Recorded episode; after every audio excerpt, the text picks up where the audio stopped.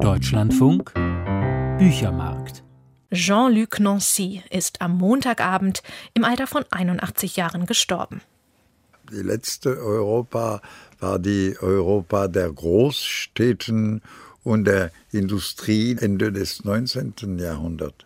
Aber jetzt ist immer Europa im Suchen nach seiner Vergangenheit. Also sind wir Christen, sind wir Griechen?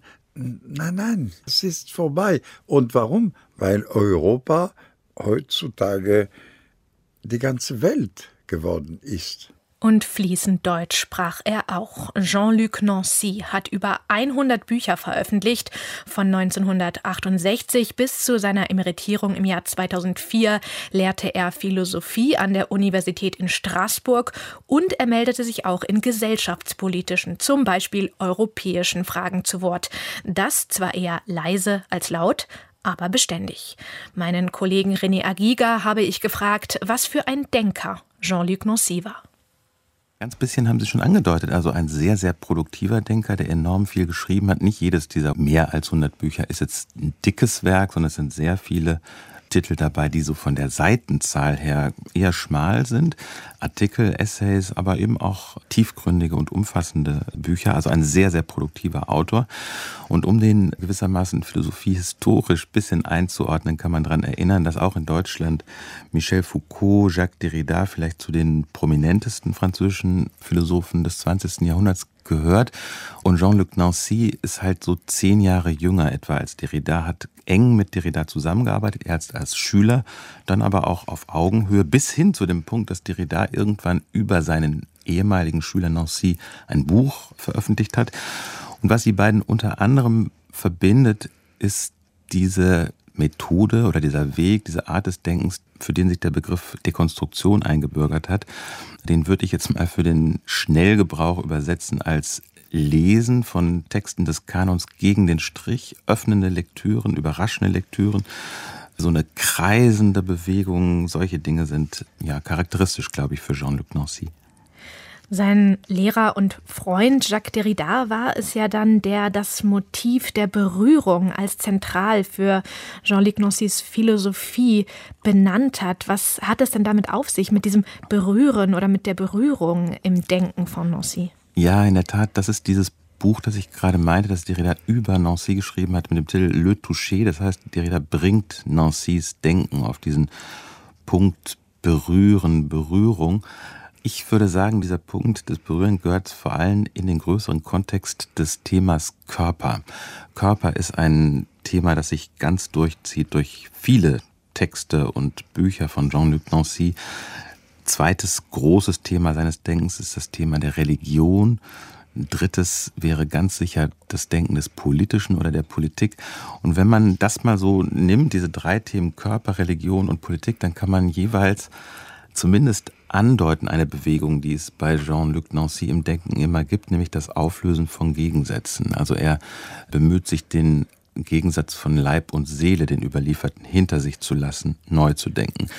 Großes Buch über das Christentum heißt Die Dekonstruktion des Christentums und die Öffnung oder die Entschließung. Da geht es unter anderem daran, den Atheismus in größte Nähe zum Christentum selbst zu rücken. Und bei seinen vielen, vielen Texten über die Politik oder das Politische, das Politische in vielen Kontexten im weitesten Sinn. Da gibt es einen Buchtitel, der bringt einen schon als Titel ins Denken, der heißt einfach Singulär Plural Sein. Drei Wörter, die so nebeneinander stehen und über die in immer wieder neuen Wendungen nachgedacht wird. Und auch da kann man sehen, dass Singulär und Plural ist zunächst mal ein Gegensatz und das Bemühen von Nancy an der Stelle ist, das zusammenzudenken und, wie es da gegen Anfang des Buches heißt, zumindest ein Gefühl dafür zu erzeugen, dass singulär plural sein Dinge sind, die zusammengehören. Hunderte Studenten strömten ja auch zu Jean-Luc Nancys Vorlesungen an der Universität in Straßburg. Deshalb bemerkenswert, weil Nancy jahrzehntelang in Straßburg unterrichtete und dort auch bleiben wollte. Einladungen nach Paris lehnte er hartnäckig ab. Worin lag die Strahlkraft seiner Person oder vielleicht auch seines provinziellen Lebens, das er dort führte? Sie haben ja selbst, Herr Agiga, Jean-Luc Nancy einige Male zum Interview getroffen. Ja, ich glaube, dass der Umstand, dass Jean-Luc Nancy in Straßburg geblieben ist, hatte nicht zuletzt private Gründe.